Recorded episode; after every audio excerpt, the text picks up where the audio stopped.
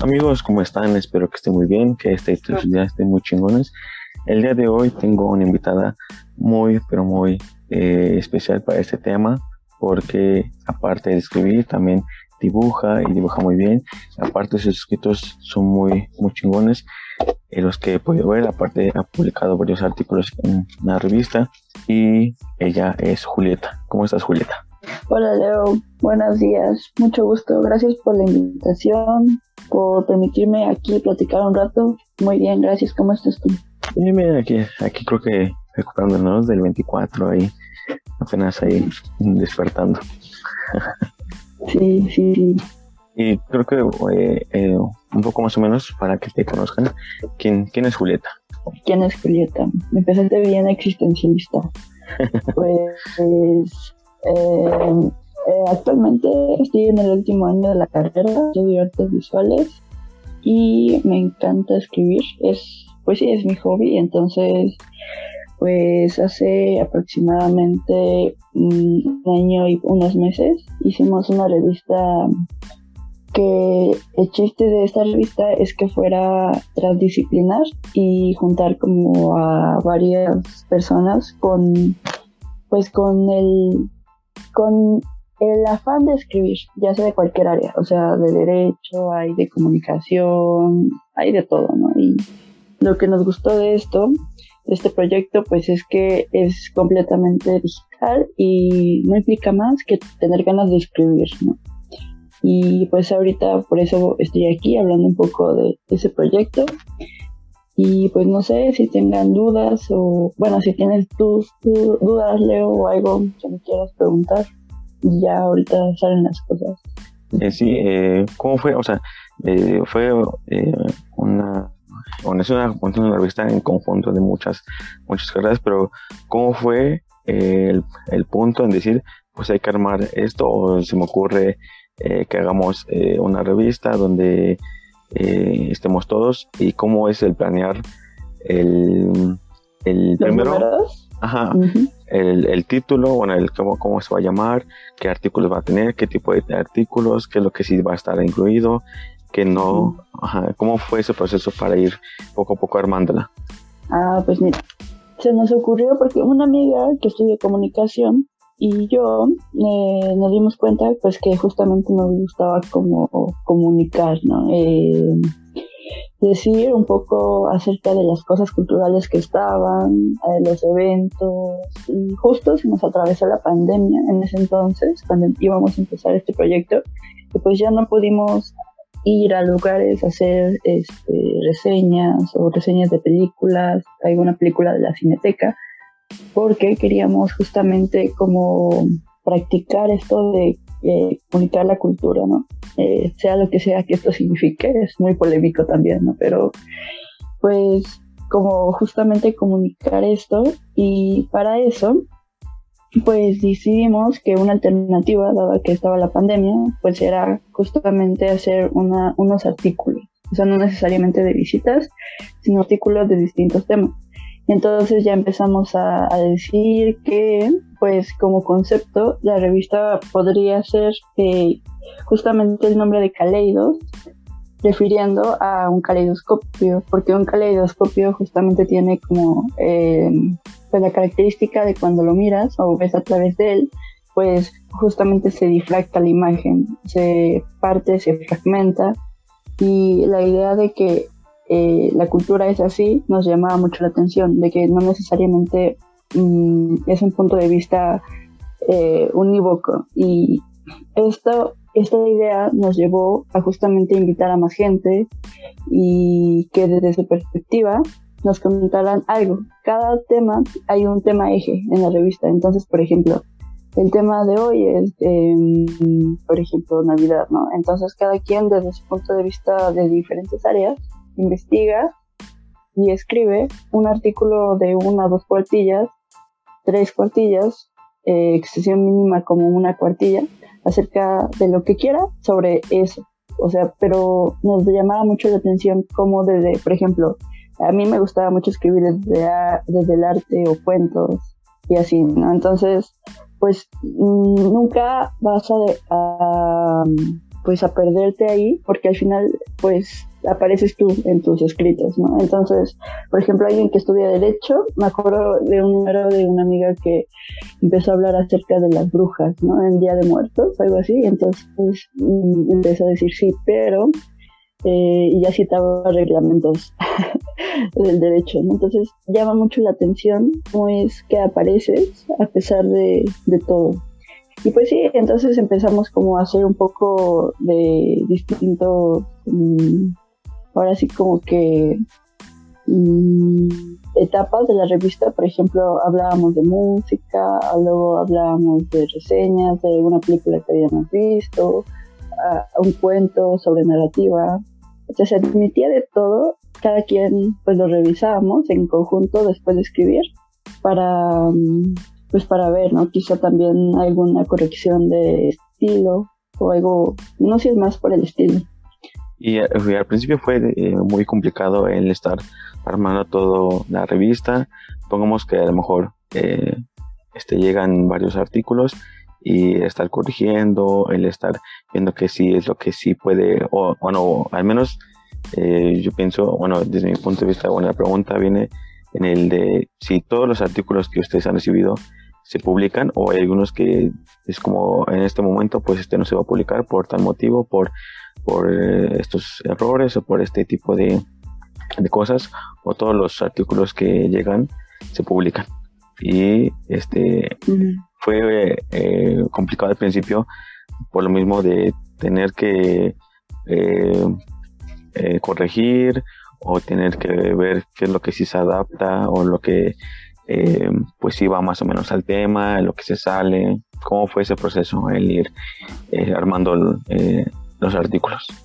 Ah, pues mira, eh, sí fue un, bastante complicado al principio, la verdad, porque el iniciar un proyecto eh, fue nuevo para todas, o sea, un proyecto como una revista, la verdad es que sí tiene como sus complicaciones, es que iniciamos como con 10 personas y terminamos como con 3 y a partir de ahí sacamos convocatoria de si alguien, una convocatoria abierta para quien quisiera mandar algo y aún así pues pues sí corregíamos bastante, sí era como no, pues las correcciones de estilo, me acuerdo que era complicado justo por la pandemia y hacíamos un así que de cada número, al principio más así, no, pues es que esto no tiene tanta coherencia con este enunciado y era mucho de como de estar trabajando eh, cada uno de nosotros, bueno, cada una de nosotras, pues sí era corrección, mucha corrección. O sea, al final sí publicamos lo que las, las que estábamos en el equipo escribimos.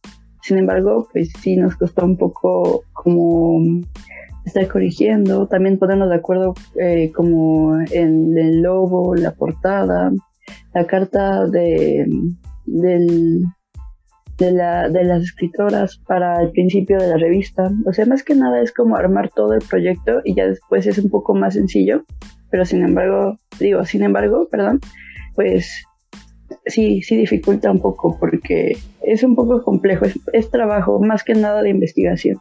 Y aparte la investigación lleva, lleva su tiempo, ¿no? Porque pues no es de que de un día para otro, pues... Y en algún punto eh, de la...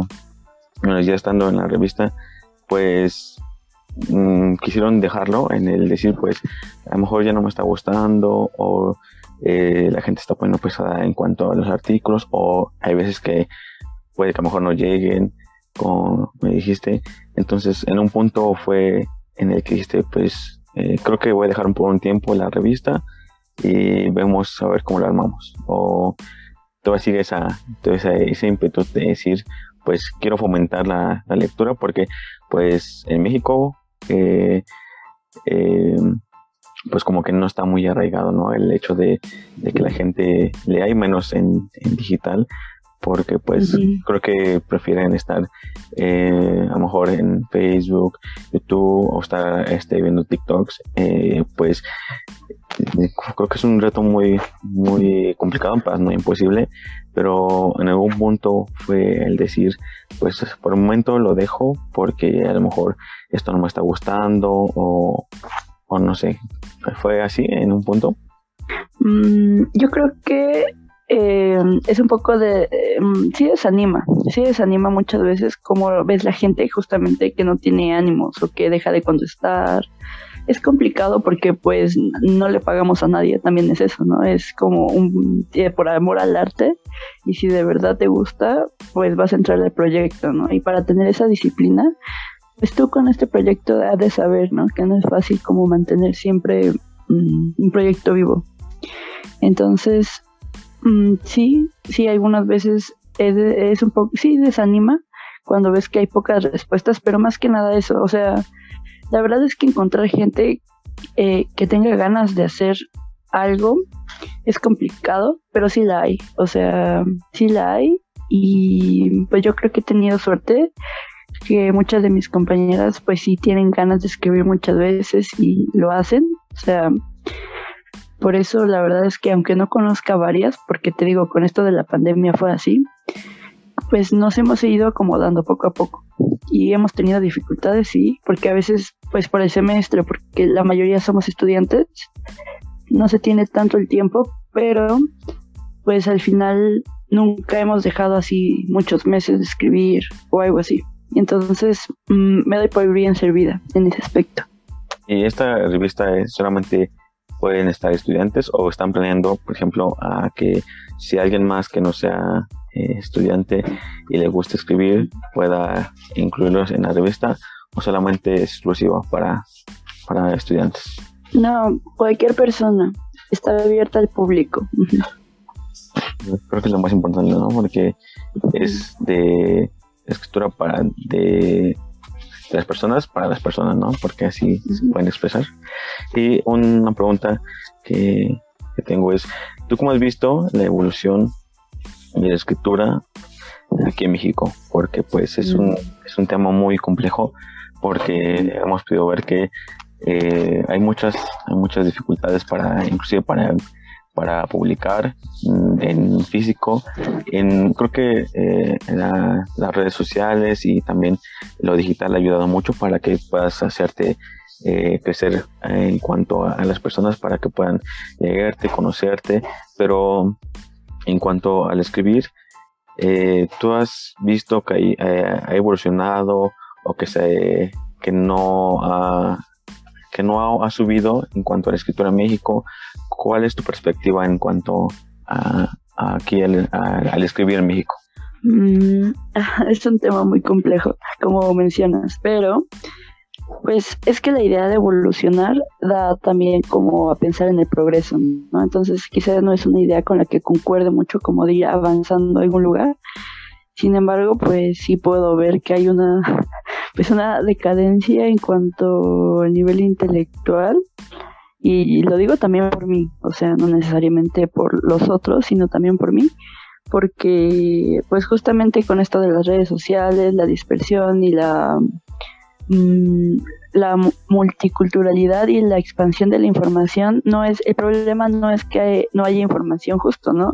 Sino lo contrario, que está la información y pues no se puede ser especialista en todo y incluso a veces de nada, ¿no? O sea, esta es una época donde justamente de toda esta posmodernidad y la cultura es tan expansiva que pues sí hay una decadencia en los saberes en cuanto a la memoria también, ya la gente no tiene memoria, entonces cómo va a haber una, mm, cómo se va a consagrar de algún modo, si todavía se puede utilizar la palabra, cómo se puede consagrar una línea del tiempo expansiva para avanzar un poco más hacia allá.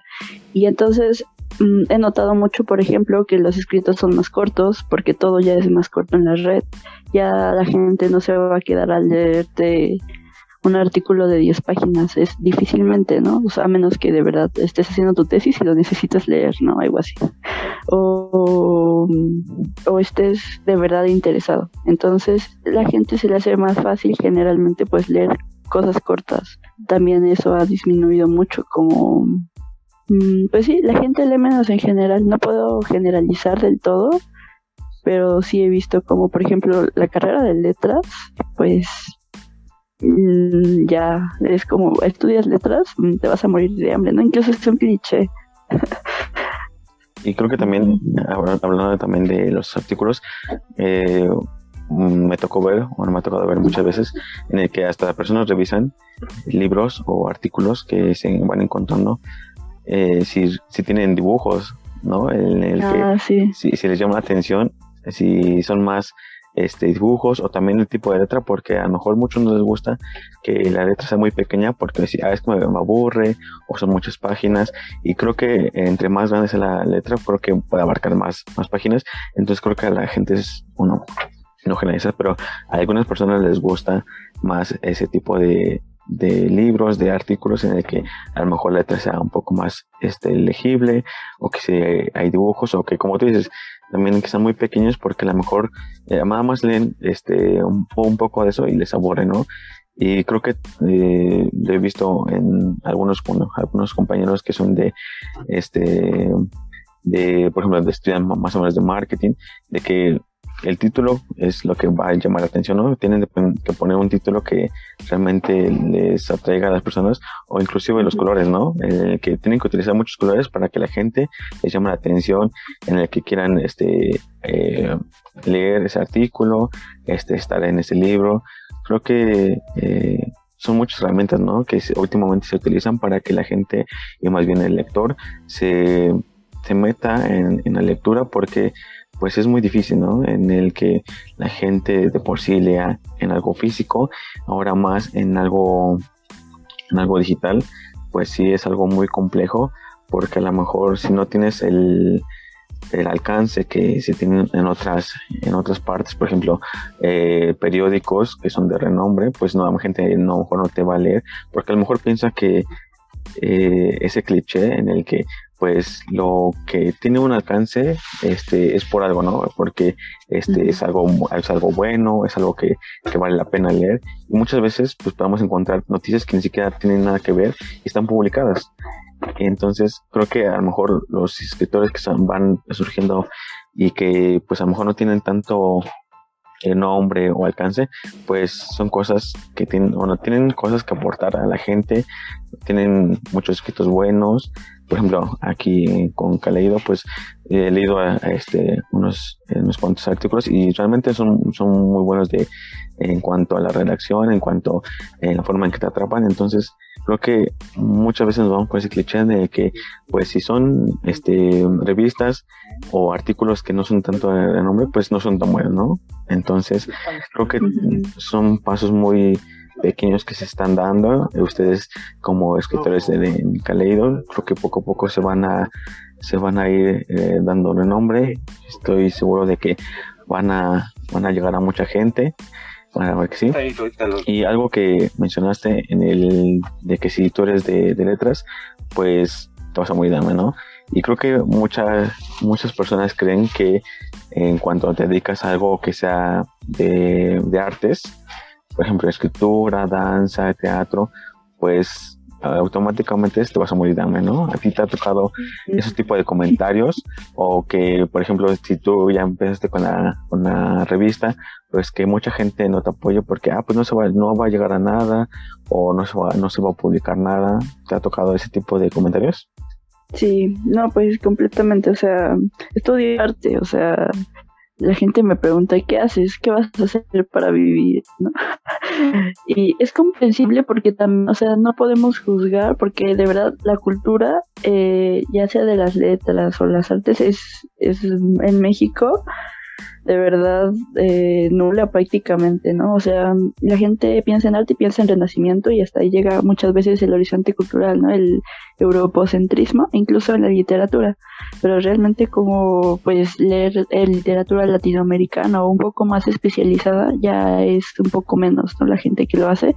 Entonces, pues, sí llegan comentarios muchas veces mmm, pues lo, lo, clásico, ¿no? Es un, pues hay que ver la realidad es un país tercermundista, ¿no? Y no es por ser catastrofista, sin embargo, pues, pues sí hay, hay poco trabajo eh, y es casi casi los que estudian letras es como, pues, vas a ser maestro o no vas a hacer nada, ¿no? Y, y ya, ¿no? O sea, muchas veces incluso por eso se tacha la docencia de ser una profesión para los que no pudieron ejercer, ¿no? Y pues no sé, yo, yo creo que muchas veces la vocación no va por ahí, ¿no? Y que si quieres ser docente, pues lo vas a hacer y no tiene nada que ver con que te, vas a morir de hambre, ¿no? incluso este proyecto de Caleidos, pues sí, es un poco complicado, pues a veces como, pues es que por ejemplo hemos tenido estadísticas mayores o menores en cada artículo, ¿no? Eh, el blog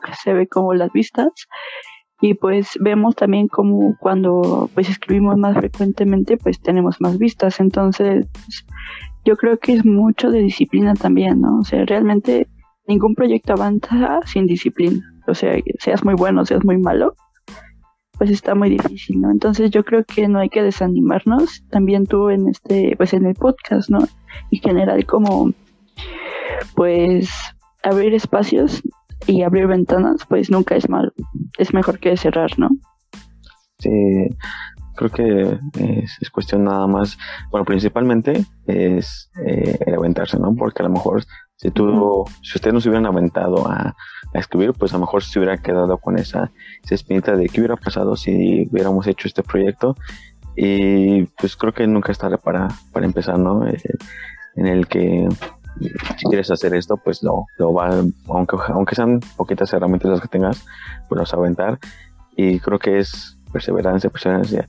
Y pues sí, más o menos eh, así pasa, más o menos aquí en el podcast, porque a lo mejor hay, hay episodios que a lo mejor tienen más vistas que otros, pero aún así pues no, no, es, no significa que sean, que sean malos o que no estén buenos, sino simplemente se alcanzan, ¿no? que muchas veces, o el tema que, que les atrae a las personas, que a lo mejor es un tema que a lo mejor a muchas personas no les gusta o que no les llama la atención, pero hay otros que sí, eh, solamente es cuestión de, encontrar ¿no? el, punto, pero aún así no significa que tu, tu producto sea malo o que tú seas malo, sino simplemente tienes que ir abrirte paso a paso hasta que a lo mejor eh, poco a poco se va a ir estabilizando, ¿no? En el que te digan, ah, pues, este, yo leí este artículo y a lo mejor me gustó, y me gustaría este, eh, saber más. ¿A ustedes les ha pasado que a lo mejor, eh, a lo mejor ustedes no esperaban mucho de algún, de algún artículo o de algún, este, en algún punto es como se les animaron, dijeron pues, este, hasta aquí vamos, pero esos comentarios en el que te hacen como que volver a, a creer en tu proyecto de que, ah, pues me gustó este artículo, me gusta lo que hacen, les ha pasado, bueno, yo sé que sí les ha pasado, pero eh, llegó un punto donde se, se, encontraban este, muy abajo de decir, pues no vamos a seguir eh, con esto porque a lo mejor no nos leen o porque hoy no tengo ganas, pero les llegan esos comentarios. Sí, sí, yo creo que en todo proyecto llegan, bueno, no sé, ¿no? Hemos tenido la suerte de que sí llegan esos comentarios y la verdad es que sí animan bastante. Incluso comentarios en la red, ¿no? Con, eh, no necesariamente eh, pues orales, así, pero ya con que te dejen un comentario así, anima bastante. completamente.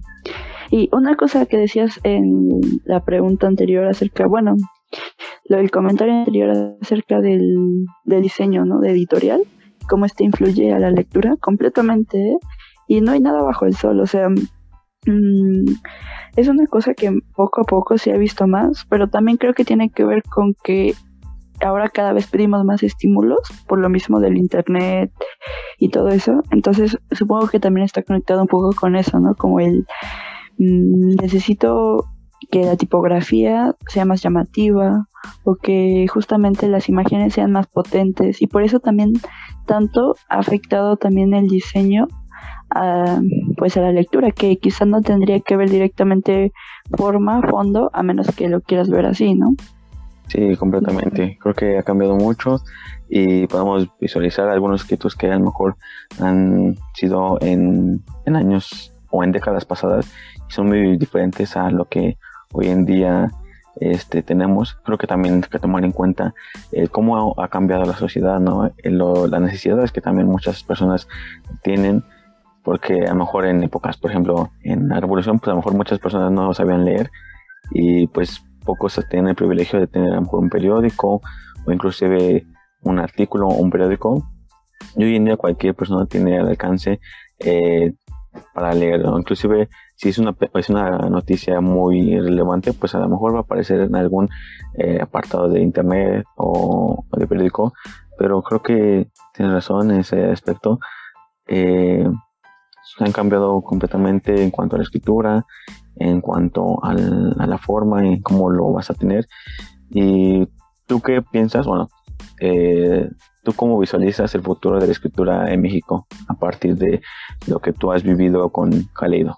Mm, pues yo creo que en el futuro eh, no, pues no hay que dejar de escribir, o sea, hay menos lectores cada vez, pero no necesariamente por eso pues vas a dejar de fomentar, ¿no? Entonces, pues seguir escribiendo y las cosas que se escriben yo creo que van a ser cortas, pero tampoco hay que tenerle miedo pues a leer cosas largas, ¿no? O sea, también esa cosa, ¿no? O sea, si, si no es Harry Potter no lo leo, ¿no? Como decías, ¿no? Si no es García Márquez, pues tampoco lo leo, ¿no? Como ir más allá, ¿no? De, de esta primera, primera impronta que te dan las librerías y pues esperemos que poco a poco haya más, eh, pues sí, más lectores en general, que es una acción que ya cada vez hacemos menos, pero tenemos tanto tiempo, o sea, incluso ya puede ser meditativo, ¿no? En esta época, que es como dejar de hacer, dejar de pensar un poco en todo de la maraña de cosas que tienes y agarrar un libro. A mucha gente le cuesta, a mucha gente no se puede concentrar, y yo creo que retomar esto va a ayudar mucho también como a calmar las ideas y todo. Entonces, pues ya sea de lo que sea que leas eh, y lo que se esté haciendo, nada más, pues hay muchas cosas muy interesantes. Entonces, eh, nada más es cosa de buscar un poco lo que te gusta y, y no soltarlo. Sí, creo que es en un punto eh, te puede ayudar a, a lo mejor hasta conectarte ¿no? con, con el autor o con la misma historia. Si hay situaciones en las que te estás pasando, a lo mejor si tienes alguna pérdida, pues a lo mejor, eh, como dicen, ¿no? Eh, no llegas a los libros, sino que los libros te llegan a ti y los artículos y todo lo que tenga que ver con leer, muchas veces eh, te llegan a ti por, por alguna razón, ¿no? De que pues te pueden ayudar, te pueden conectar, a lo mejor es algo que tú necesitas en ese momento y creo que también eh, hoy en día también las que lo que ha ayudado son las filas del libro, ¿no? Porque a lo mejor eh, ahí pueden lanzar eh, y no todos, no, todos lo pueden hacer, pero pues creo que es un pasito, ¿no? Más allá para que varios autores puedan publicar sus, sus obras, para que puedan hacerse conocer y pues ahí volvemos a lo mismo, ¿no? De que solamente nos vamos por este eh, títulos renombrados, pero me encuentro también varias este, eh, cosillas ahí muy interesantes de autores, inclusive mexicanos que ni siquiera conocemos, pero sí son, muy buenos. ¿Y a ti te gustaría eh, seguir este paso de escribir, escribir, publicar un libro? Porque pues ya sabes lo que dicen, ¿no? Creo que todos antes de morir necesitamos escribir un libro, plantar un árbol, pero a ti te gustaría escribir un libro o te gustaría seguir eh, más en lo, digital y escribiendo artículos.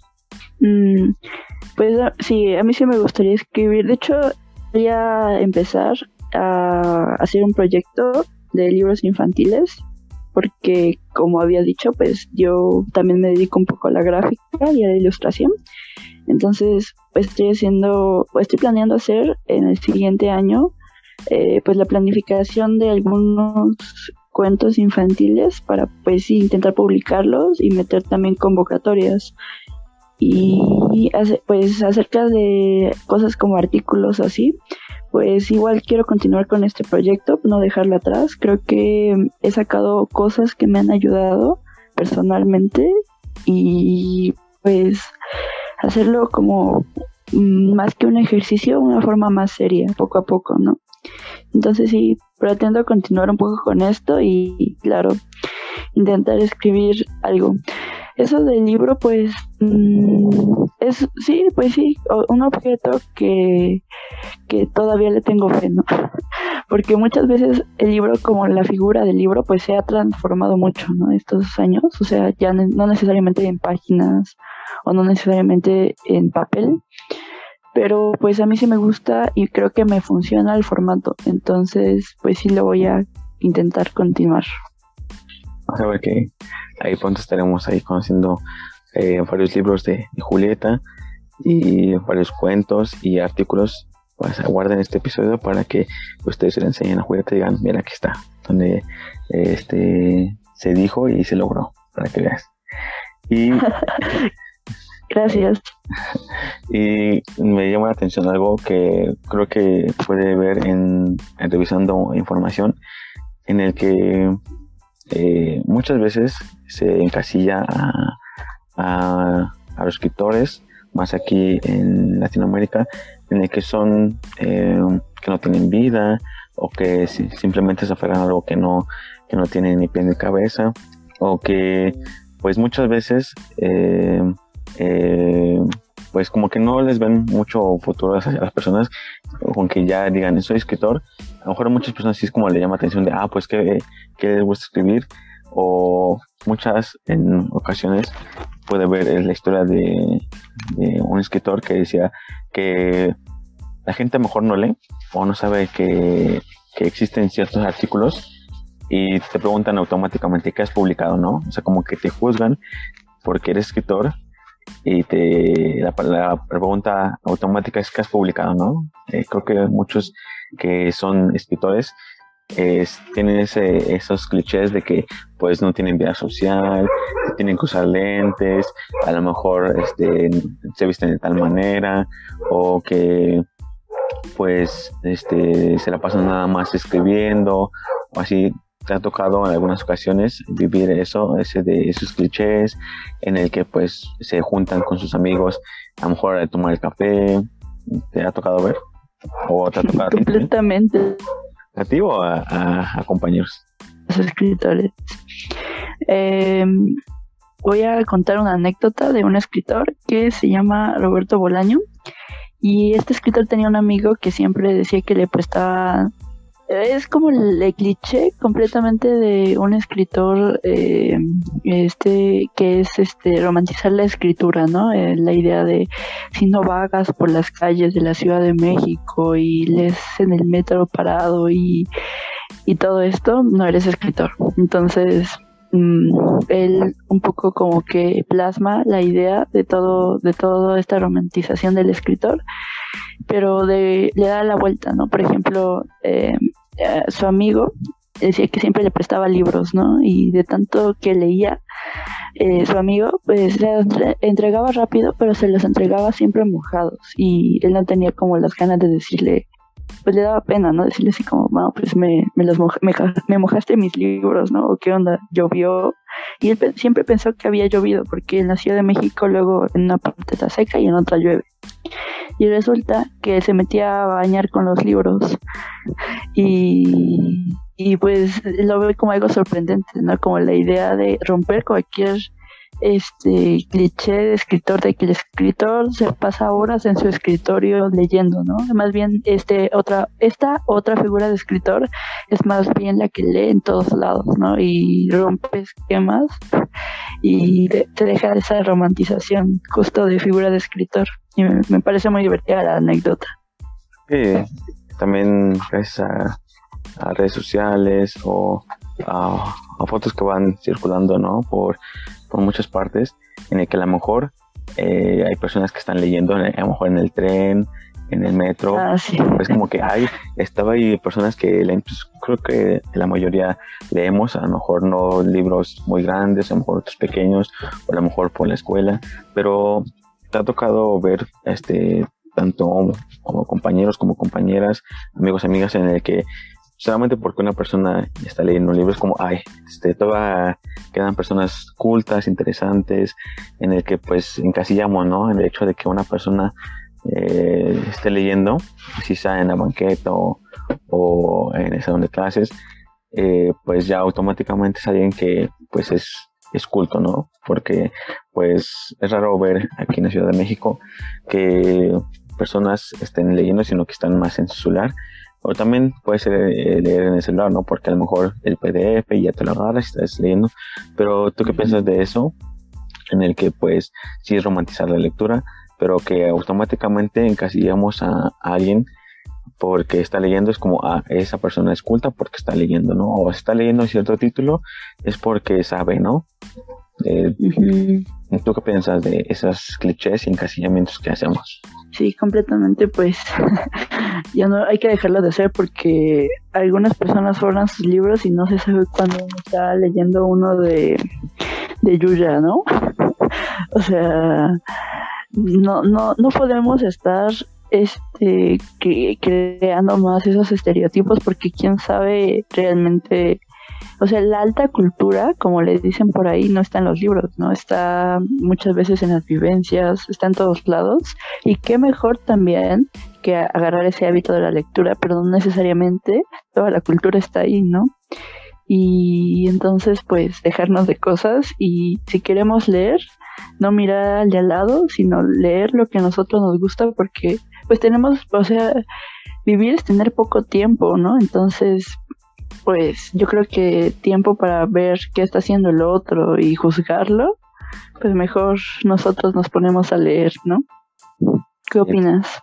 Sí, totalmente, pero también eh, algo, no sé, tú qué piensas de esto, que saber, eh, bueno, más bien saber dónde buscar información que necesitamos y saber qué es lo que nos conviene leer, ¿no? Porque a lo mejor, como tú dices, de, de Yuya y estos, todos estos famosos que han sacado libros, que a lo mejor en cierto punto, pues, mm, como que si tú buscas algo, no te va a aportar nada ese libro, y lo hemos visto hoy en día con muchas eh, noticias falsas que se han eh, puesto de que a lo mejor tú buscas este de que a lo mejor por ejemplo la falla de San Andrés no y hay muchos este, escritos que dicen ah pues la falla de San Andrés te va a pasar en tal año eh, tal día y entonces como que la gente se queda así como ahí viene lo, lo feo o que muchas personas que se dedican a escribir pues realmente dan como que información que no es verídica inclusive si tú buscas eh, en libros, eh, me ha tocado ver que a lo mejor tienen faltas de ortografía y la gente se queda, o principalmente los niños se quedan como que eso de, ah, pues porque viene en el libro se escribe así, o porque viene en el libro eh, si tiene que hacer tal cosa, o porque si es un autor eh, que me lo está diciendo, pues le voy a hacer caso, ¿no? Creo que también ese aspecto, como tú dices, de la investigación, que realmente hay que ser exhaustivos en cuanto a qué es lo que queremos buscar, qué es lo que queremos saber, no solamente quedarnos con una sola fuente de información, porque a lo mejor la que buscamos primero, pues no nos va a dar tantos resultados. Eh, nosotros, como como estudiantes, pues eh, muchas veces al principio era de, ah, pues me sale esta, ¿no? Wikipedia, ta, ta, ta, copiar pegar. Pero a lo mejor te tienes que formar un hábito en el que tienes que buscar más información porque a lo mejor la que tú tienes pues no te va a servir porque a lo mejor no es tan eh, tan verídica o a lo mejor dudas de, esa información que te da el autor. Eh, ¿tú qué piensas de, de, de, este ese tema que te estoy ajá, ajá de ese fenómeno sí. Pues sí son puras falacias no eh, realmente eh, luego nos vamos con lo primero que vemos y nada más porque lo dijo tal eh, tal persona o cual persona ya se genera como esta jerarquía de información pero pues realmente mm, pues justamente por eso hay que tener la cultura de investigar no y no quedarnos eh, con lo primero que nos dicen quien sea no entonces pues sí, investigar eh, más allá de lo que se está leyendo en primera instancia y también fijarse qué le damos a los niños, justamente por eso. Como primero, eh, nosotros pasar ese filtro y luego ya decir, ¿no? Ah, bueno, esto que pues considero eh, que tiene cierta calidad, pues entonces ya se lo doy al niño, ¿no? Sí, estoy de acuerdo. Y ¿tú, ¿tú qué opinas de esta, frase de, pues todos pueden escribir? Eh, ¿Tú piensas que sí es verdad? ¿O que hay este, limitantes? ¿O que pueden escribir en cierto momento algo? ¿O eh, pues no es para todos? Mm, es como ratatouille, ¿no? Todos pueden cocinar. pues sí, yo creo que que todos lo pueden hacer porque ya, o sea, se puede hacer, eh, quien sea que tenga las facultades para hacerlo lo puede hacer, pero una cosa es eso y otra cosa que lo que escribas mm, se considere mm, pues se considere poco a poco o tú lo consideres tú mismo lo consideres bueno no o sea la verdad es que yo creo que los escritores sí son muy malos consigo mismos a veces de decir no es que lo que estoy escribiendo pues no vale la pena o o, mejor, me faltan muchos años para poder escribir como tal persona o como cual, ¿no? Se le ponen estándares muy altos, pero pues si no lo empiezan a hacer, pues cuando, ¿no? O sea, yo digo que más que nada es como conseguir callo.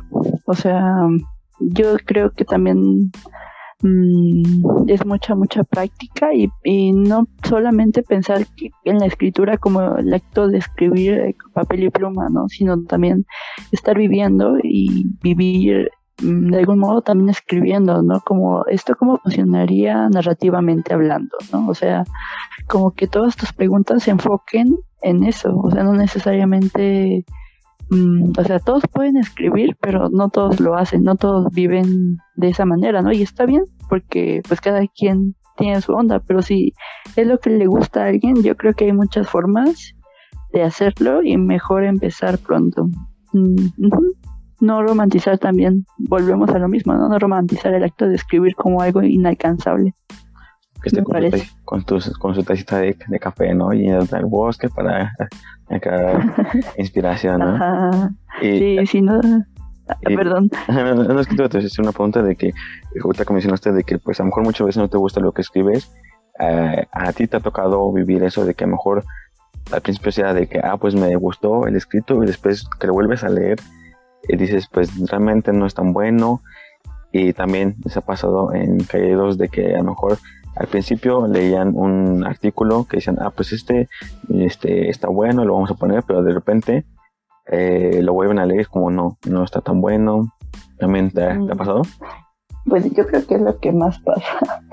o sea, pero creo que es bueno, o sea, creo que no hay que verlo como algo malo, sino como algo, pues una cosa más de aprendizaje, ¿no? Un trayecto más yo considero que sí, que siempre me pasa. De hecho, yo soy bastante insegura con lo que escribo, pero pues ni modo, o sea, si es lo que te gusta, pues no queda más que ejercerlo, ¿no? Y también en Caleidos a veces es como, mm, pues esto quizá no me convence tanto, pero justamente decir estas críticas, más que, que ser como por maldad o por algo así, pues es justamente para que la otra persona se dé cuenta que este punto de vista pues también quizá no lo vio, ¿no? Y pues ayudarnos entre todos, poco a poco. Eh, a lo mejor, eh, como dicen, eh, a lo mejor a ti no te gusta, o a lo mejor piensas que no es tan bueno, pero a lo mejor a alguien le va a gustar, ¿no? En el que diga, ah, pues a mí me gustó esta parte del escrito porque me, me, gustó por tal motivo, tal, tal, tal, y pues ahí viene, ¿no? Como que esa esa subida, ¿no? De que pues a lo mejor a mí no me gustó, pero pues a lo mejor alguien sí eh, le llamó la atención, ¿no? Creo que es parte de, los proyectos, ¿no? Que a lo mejor tú dices, eh, me gustó, no me gustó mucho, pero a alguien sí, pero ahí también está la contraparte, ¿no? De que a mí me gustó mucho, me gustó eh, forma en cómo redacté, pero a lo mejor a las personas no les gustó, ¿no? También puede ser esa contraparte. ¿Y cómo, cómo lidias con, con, a lo mejor con las críticas o con el hecho de que a lo mejor muchas personas le te digan, ah, pues no están tan buenos? ¿Cómo, cómo logras hacerlo? Pues yo creo que siempre hay que verlo con mente abierta. Al final, lo que estás haciendo no eres tú. Bueno, sí eres tú en cierto punto, pero hasta ahí, ¿no? y pues es un producto que hiciste y al final pues a mucha gente no le va a gustar, a mucha gente sí. Entonces pues hay que recibir críticas siempre de la mejor manera y quizá a veces es un poco complicado porque si tú ya mismo te echas muchas piedras, que te echen más, pues es, es difícil, pero, pero pues no importa, o sea, al final es lo que decimos, el acto de escribir, o sea, se escribe porque no se tiene la, o sea, es, es casi, casi como que Mm, no hay otra, no hay, mm, no hay de otra, ¿no? O sea, escribes porque, porque tienes que escribir casi, casi de algún modo, así lo digo, ¿no? Y entonces, pues, si es lo que tienes que hacer, pues entonces, si tienes esa vocación de algún modo, pues entonces nada más hay que corregir poco a poco, no hay que, no hay que, pues no hay que regañarse tanto, yo creo. ¿alguna vez te has enganchado con algunos comentarios que, que te han hecho de que pues no está tan buena tu escritura y que a lo mejor al principio sí es de como, ah, pues a lo mejor eh, quiero mejorar, como te dices, no hay que, este, no hay que regañarnos tanto eh, para nosotros mismos, pero llegó un punto donde dijiste, pues este comentario me caló y pues no sabe o te ha pasado así engancharte con alguna persona que te, que diga pues que no, te, no le gustó tu trabajo. Mm, no, sin embargo, yo creo que yo soy mi peor crítica, entonces, pues más bien intento, mm, pues a veces mm, darme pases, ¿no? O sea, yo creo que a veces nosotros mismos de verdad somos la peor persona que nos dice, no, pues es que cualquier cosa, ¿no? Está, está mal, a la gente no le va a gustar, mira esto, eh, aquí te equivocaste, me, hubiera sido mejor así, pero pues, pues es lo que te digo, no hay, pues no hay, no podemos hacerlo todo de un golpe, ¿no? Entonces hay que intentar ir poco a poco, paso a paso, y si a veces escuchamos esas vocecillas demoníacas, pues no se les tanto caso. El otro día estaba platicando con un, amigo que él este, es coreógrafo, bailarín y también toma fotografías. Y ustedes como artistas, eh, pues sí les pega, eh, eh, por ejemplo, en el ego, en el que pues sus escritos les gusta a muchas personas y también el que a lo mejor no les gusta y también como ustedes mismos lo dicen, pues yo soy mi mismo crítico y a veces soy, soy duro, a veces como me doy un sí les pega a veces el que pues no sea tan, o sea, como que no les den tanto su reconocimiento en cuanto a lo que hacen. Mm, pues sí, yo creo que es inevitable, casi, quieras o no, por menos ego que tengas, siempre que alguien te elogie tanto o te diga que eres una basura, pues te va a mover algo, ¿no? Sea lo que sea. Y para, para Julieta, ¿qué es lo que, qué es lo que viene en, en cuanto a planes? ¿Qué es, lo que, ¿Qué es lo que le gustaría lograr a Julieta? ¿Qué me gustaría lograr? Pues profesionalmente, primero acabar, hacer y acabar mi tesis, la carrera, que ya estoy a punto. Luego, eh, continuar con mi investigación artística, ya sea teórica, porque también me encanta la teoría del arte, y, y práctica, que siento que van de la mano la una y de la otra y en, escritura eh, seguir escribiendo, investigando, pues haciendo, intentando publicar en algún momento cuando considere que, que el trabajo que hice lo merece y, y ya. Eso yo digo que en los siguientes años va a ser mi meta. Saber que todo se va a lograr, eh, va a estar ahí, todo lo que dijiste ahorita se va a cumplir. Vas a ver que sí, Julieta. Ah, muchas gracias, Leo.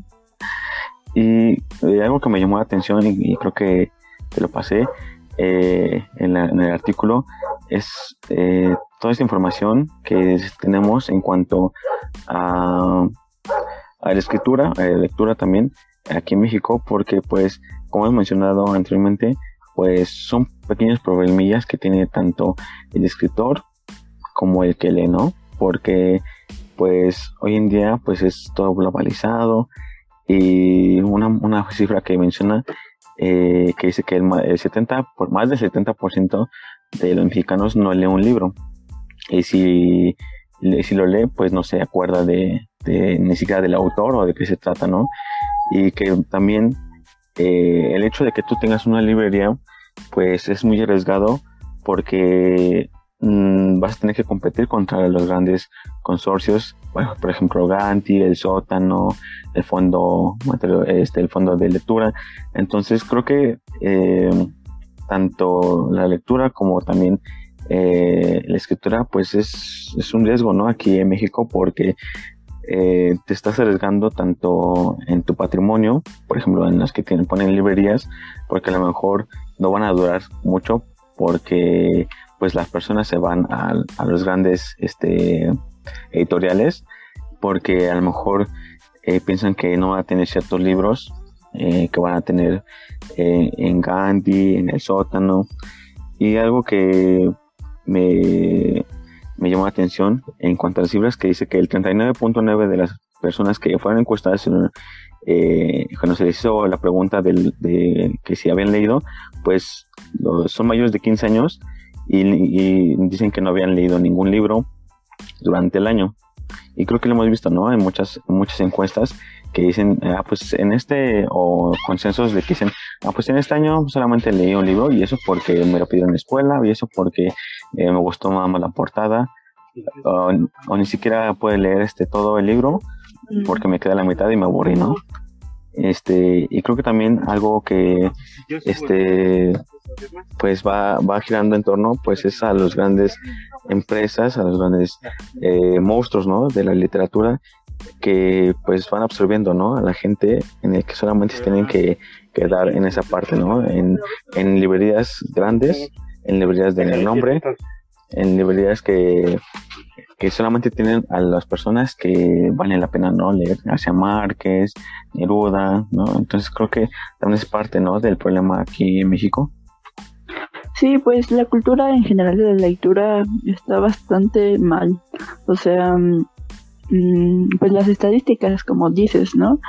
Se lee un libro dos al año en promedio y en Japón 48 libros al año en promedio, ¿no? O sea, nada más es estadística. Y en España también, o sea, se leen como 10 libros al año, o sea, 10, 14 libros, o sea, mm, nuestro país está completamente en ese sentido devastado, ¿no? Y aparte, esas estadísticas, quién sabe de dónde sean, ¿no? O sea, imagínate las zonas rurales, o este tipo de zonas donde pues demográficamente muchas veces no llegan los datos, pues quién sabe qué estadísticas tendríamos también, ¿no?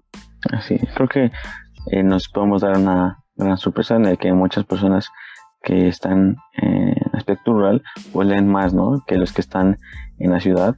¿Y cuál crees que sea o qué crees que tenga que cambiar para que eh, pues la gente empiece a a esa parte de pues yo quiero leer, quiero este eh, descubrir nuevas, nuevas, nuevas cosas en los libros. ¿Qué, lo que, ¿Qué crees que le hace falta a México para que pueda subir las estadísticas? Eh, no solamente en ese aspecto de, de números, sino que la gente ame leer y también escribir. ¿Qué es lo que hace falta aquí en México? Ay, es que imagínate cómo van a leer, cómo van a escribir si necesitan trabajar 12 horas al día para tener un poco más que el salario mínimo y poder comer, ¿no? O sea, la cruda realidad es que nos hace falta mucho, pues es que es una cadenita de cosas. Si tenemos más trabajos, si tenemos eh, más personas profesionistas que puedan ejercer, pues quizá habría más personas con más tiempo para poder leer y escribir, ¿no? O sea, a estas alturas ya casi casi se considera un privilegio entre comillas de blancos, ¿no? Y me parece que esa es una mentalidad que tenemos que cambiar poco a poco, pero no podemos decir hay que cambiarle ya, ¿no? Sino que cómo lo hacemos pues es, es, es la consecuencia de muchas cosas, o sea, si no hay trabajo, si no hay nada, como alguien puede decir, pues vamos a fomentar la lectura, ¿no? Y, y ya. Y así se queda como un, es lo que te comentaba, como un aspecto más que nada político, ¿no? Como yo digo que hay que fomentar la lectura porque quiero, mm, pues, la campaña del año que sigue, más que porque realmente quiero resolver el problema o porque quiero dar empleos para que los niños y los jóvenes tengan más tiempo de preparación para poder entrar a una universidad y tener posibilidad de leer un poco más, ¿no? Así es, porque eh, no solamente quedarse en, pues yo quiero esto, pero también buscar herramientas, ¿no? Y la forma en cómo vas a llegar a las personas. Y creo que eh, en, ese, en ese punto, pues no se llega de la misma forma a, todas las personas, ¿no? Porque pues no es lo mismo el llegar a zonas rurales, a, a lo mejor a varias alcaldías de la ciudad, que a lo mejor no está tan del todo, eh, podemos decir, pues, la palabra marginadas en cuanto a condiciones en que viven, eh, a lo mejor de pobreza, a lo mejor ellos van a preferir eh, comer a comprar un libro, ¿no? Mejor aunque cueste 15 pesos, pues prefieren utilizarlo para, para comer o para gastarlo en otras cosas. Y creo que también hay que saber, ¿no? Cómo llegar a las personas en el que pues no todo sea como muy pesado. Eh, si vas a leer, pues no sea porque te obligaron, ¿no? Sino que poco a poco ir adentrando lectura a, a las personas y saber cómo, ¿no? Porque pues no todos van a tener esa misma respuesta que nosotros queremos o que buscamos, porque a lo mejor al principio las personas se van a como que se ofender, ¿no? Muchas veces en el que, pues, ¿cómo van a regalar un libro, no? O sea, yo mejor regalarme otra cosa. Mm. Y pues lo he visto, lo he visto en muchas ocasiones, por ejemplo aquí en, Sochi hicieron una, una tipo feria de libro este, y había muchos, muchos títulos que estaban a buen precio, que 50, 100 pesos, inclusive había, este, libros que estaban a 10 pesos, porque eran, como por ejemplo, los que a lo mejor son rezagados, o los que a lo mejor muchas, este, editoriales no, no quieren, y en otras ocasiones que a lo mejor había este artesanías o vendían este alcohol pues había mucha mucha gente pero en esa ocasión que había feria de libro había pocas personas y es como te quedas a pensar de al momento que la gente ve que son libros, tienen que leer, tienen que pensar, tienen que volar su imaginación, pues a ella no nos gusta tanto, ¿no? En el que, pues aunque sean los libros regalados, es como, ay no, mejor regalamos otra cosa que sí sirva, que sí, que sí funcione. Inclusive muchas, eh, nos tocó que, por ejemplo, cuando hicieron, creo que pusieron mesitas ahí en CCH, eh, muchos no se acercaban por lo mismo de que pues a lo mejor están caros, a lo mejor no va a alcanzar, pero pues hay que encontrar, ¿no? A lo mejor te puede adecuar uno a tu, a tu economía. Y un señor se acercó y creo que estaba repartiendo, eran como tipo um, libritos, pero eran como guías donde venían, este, como, eran de sociología, ya me acordé. Entonces nos dijeron, ¿quieren una? Y nosotros, ah, pues sí, este, no hay problema. Entonces creo que hasta tienen que llegar, ¿no? A ese, a ese, ese punto de, pues, este, les regalo un libro para que se vayan acercando o inclusive este, nos tocó que muchas filas de libro, los de Gandhi te daban tu separador con esas frases, ¿no? De que a lo mejor este, de románticas o de algún libro, ¿no? Creo que también es buscarle, buscarle herramientas para que la gente se vaya adentrando, adentrando y no solamente que se queden con esa idea de que es aburrido la escritura, de que solamente es para adultos, sino que también hay para, para niños de todas las edades Creo que también hay cuentos que no son solamente los típicos de Pinocho, Cenicienta, sino que también hay muchos eh, escritores que se dedican a, hacer cuentos que realmente vale la pena leer, ¿no? En cuanto a la forma de redacción y, no solamente eh, en tanto ilustraciones también, porque a lo mejor hay muchos este, escritores que también hacen sus ilustraciones, ¿no? En, sus libros se ponen a, a, dibujar o también no quedarnos con la idea de que pues solamente son este, escritos porque también me ha tocado ver libros que solamente son puras imágenes y con la misma imagen pues te das cuenta ¿no? de lo que conlleva eh, la historia creo que es un reto muy muy pesado el que tenemos aquí en México y pues no sé qué, qué es lo que nos tenga que nos, tenga deparado ah, en próximos años porque eh, como va pasando los, años es muy duro y más para ustedes que son escritores, eh, es muy poco lo que se les da en apoyo, porque si eres de renombre, pues ya tienes como que todas las palancas, ¿no? Para que te publiquen o para que la gente te reconozca. E inclusive también, ¿no? Si tienes este, conocidos en cuanto a la forma editorial, pues te va a ayudar mucho, ¿no? A que tú puedas sobresalir. Y creo que vale más la pena el en que esos escritores que van saliendo porque tienen esa, esa garra, ¿no? En esa hambre de, pues yo quiero seguir adelante, como tú dices, no dejarlo, no dejarlo. Y creo que es lo que vale la pena, ¿no? El apoyar a esos escritores, a ustedes como nuevos, este, nuevos talentos. Creo que hace falta, ¿no? Mucho, mucho apoyo para ustedes.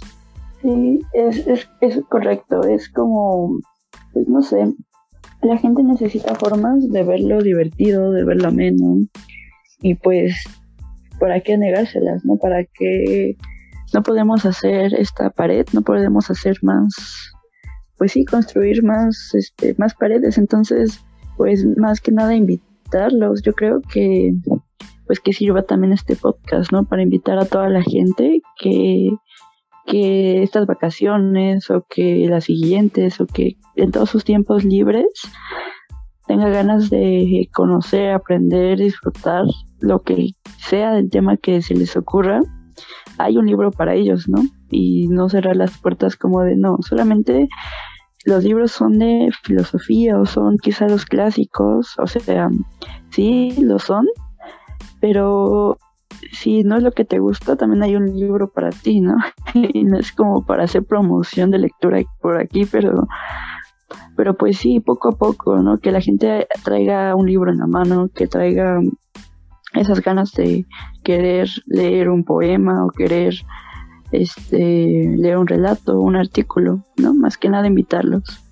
Sí, para, principalmente en el que se den cuenta, ¿no? De que pues hay muy, un mundo gigante de lectura y no solamente quedarse con, con lo que vemos, ¿no? En los grandes este, títulos, sino que también descubrir nuevas, nuevos escritores, nuevos títulos, porque a lo mejor hay algo que nos puede identificar con, con ese autor, con eh, lo que escribe y creo que nos va a ayudar mucho, ¿no? En el descubrir nuevas, nuevas cosillas.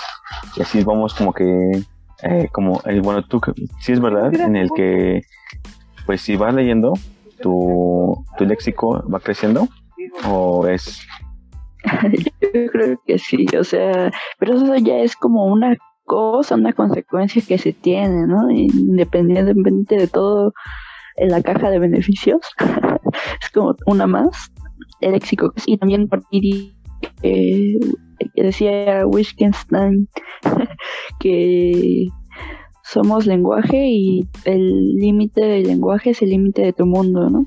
¿Qué más decir a eso?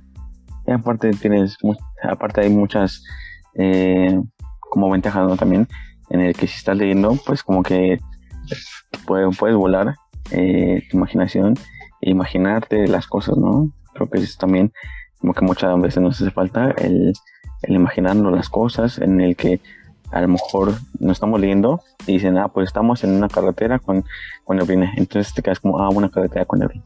Sino que te está ayudando a adentrarte a la historia, a que te imagines que estás ahí dentro, ¿no? Hay unos protagonistas, que tú eres el que está ahí, que tú eres el que está viviendo. Creo que también es una ventaja, ¿no? En el que estemos leyendo. la imaginación, sí. Así que esto vamos a leer.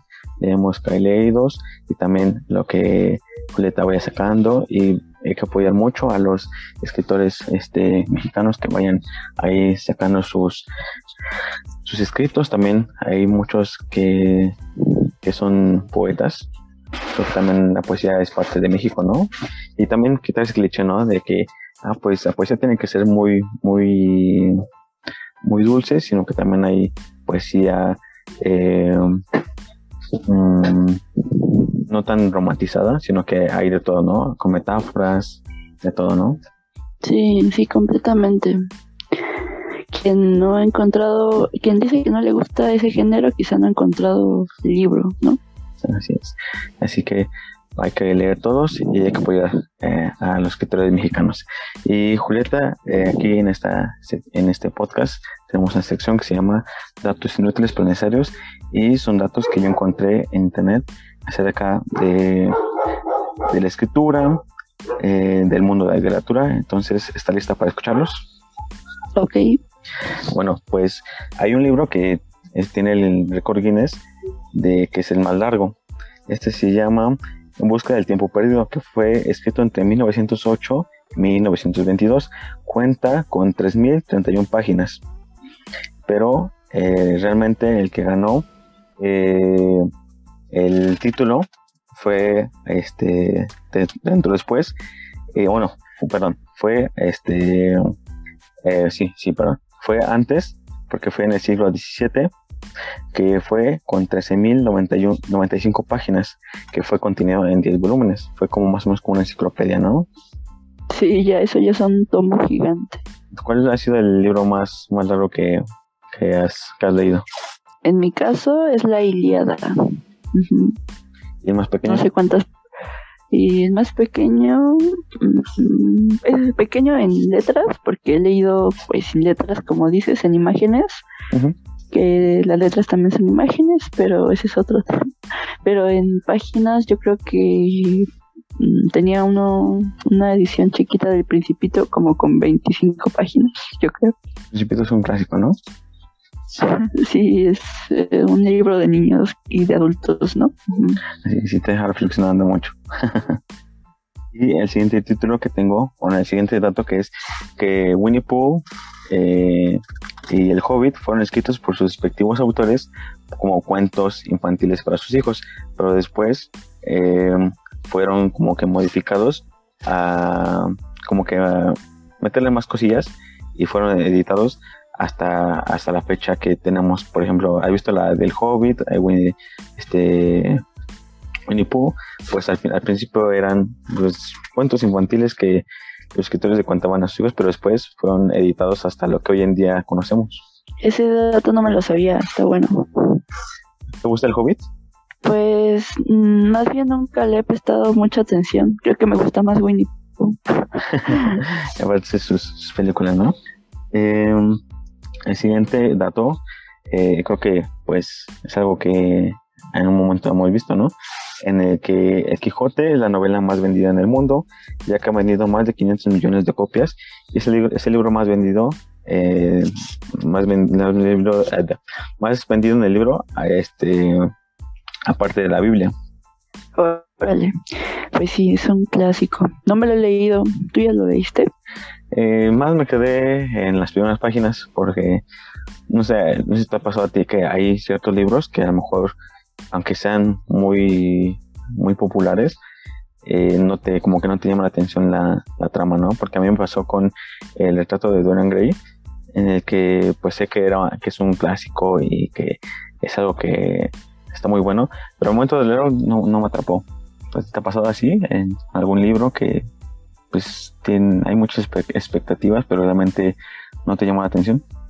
Sí, sí me pasa. Pues eh, con la Iliada al principio la verdad es que sí me costó, pero pues sí, o sea, uno tiene ciertas libertades como lector, ¿no? De dejarlo.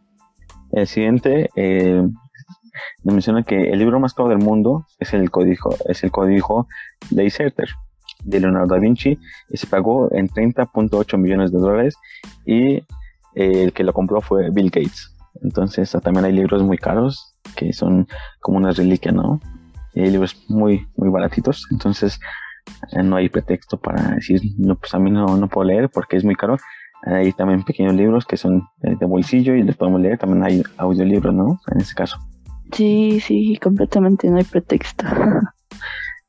Otro dato creo que también eh, ya lo viste o te ha tocado escucharlo, que el nombre del monstruo de Frankenstein, pues no es Frankenstein, ¿no? Creo que todos nos llevamos con la idea de que al monstruo le llamamos Frankenstein, porque el doctor, el, él se llama el doctor Frankenstein, ¿no? Entonces, el nombre verdadero de la persona que eh, se convirtió en monstruo es Adam. Adam. Mm, cultura general. Ok. Entonces ahí tenemos un datillo para, para sacarlo, ¿no? De que, ah, pues mira, se llama Adam el monstruo.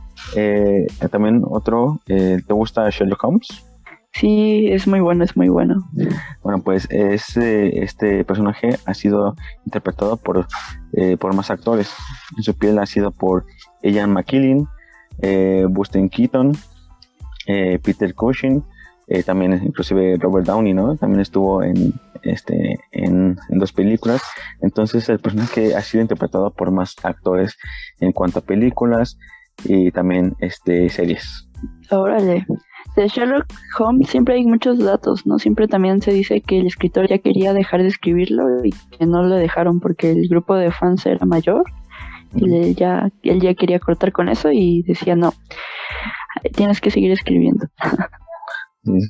Creo que el, los fans como que son muy pegados, ¿no? O no, no sé si te, te ha tocado en el que por ejemplo, en el libro pues tiene tal cosa, pero al momento que lo plasman en películas, pues es completamente diferente y como que los, los fans se quieren apegar mucho, ¿no? al libro y quieren que sea así como, como viene y no les gusta que, lo adapten.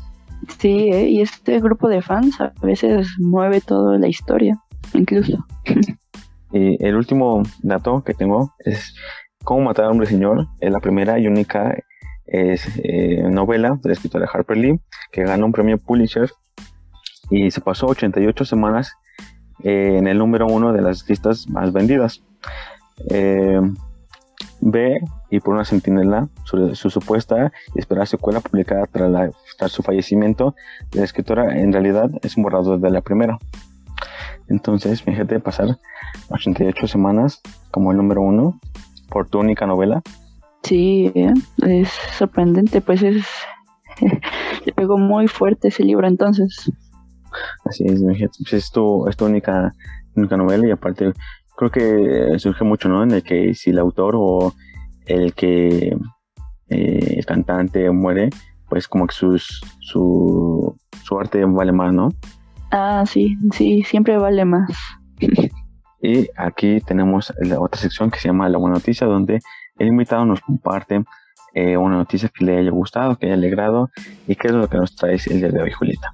Ah, pues eh, sí, justamente eh, estas estadísticas acerca de cómo es que la lectura en México es tan devastadoramente poca. Justamente es muy interesante ver cómo eh, influye, no solamente como que solamente pensamos que es un dato mm, aislado, ¿no? Esto de que no se lee, pero llega tanto a ser esto que afecta pues a todas las estadísticas a nivel cultural de un país y pues esto es bastante interesante. Es como comento esta noticia, justamente porque es, mm, es además de triste, yo creo que pues un poco para, pues los datos están ahí, entonces hay que ver qué se hace con ellos, ¿no? Como comentamos en alrededor del podcast, más que nada yo creo que hay que, mm, más que uno, intentar pues empezar con su granito de arena, porque pues no podemos hacer que la gente haga o deshaga, pero podemos quizá decirle a nuestra familia, y es lo que yo opino, quizá pues comenzar por ahí o por nuestros hermanos, si tenemos hermanos pequeños o algo así. Como continuar para que todas estas estadísticas que se tienen, pues no continúen.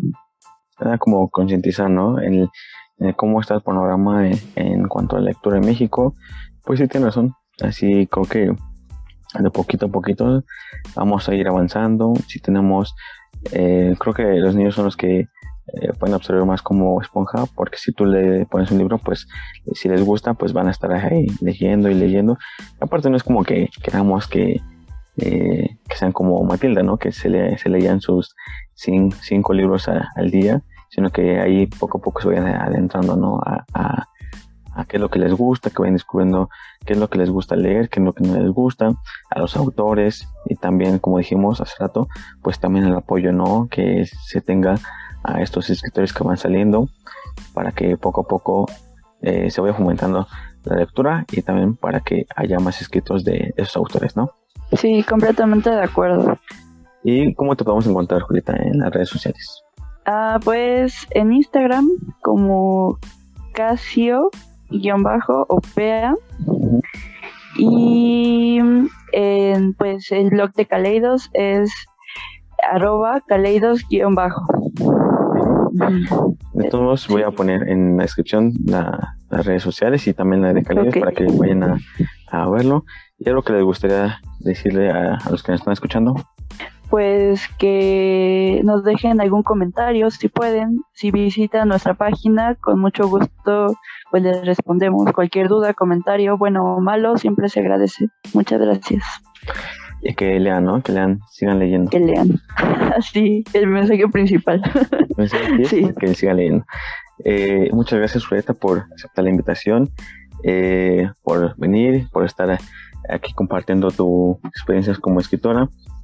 Creo que hay mucho más de que se pueda sacar y mucha, agradecerte pues porque ya este casi termina el año ya, ahí hiciste tu, tu equipo en tu agenda porque pues hay muchas cosas que hacer y sabes aquí siempre va a estar abierta la banquetera para cuando quieras venir otra vez que quieras platicar otro tema ya sabes, aquí te esperamos. Mm, muchas gracias por la invitación. Gracias, gracias. Buen día. Y muchas gracias a ustedes por elegir este podcast, por elegir este episodio. Y pues ya, se acerca año nuevo y que todo sea muy chido y que vengan muchas cosas nuevas para nosotros. Así que nos vemos en el siguiente. Nos vemos.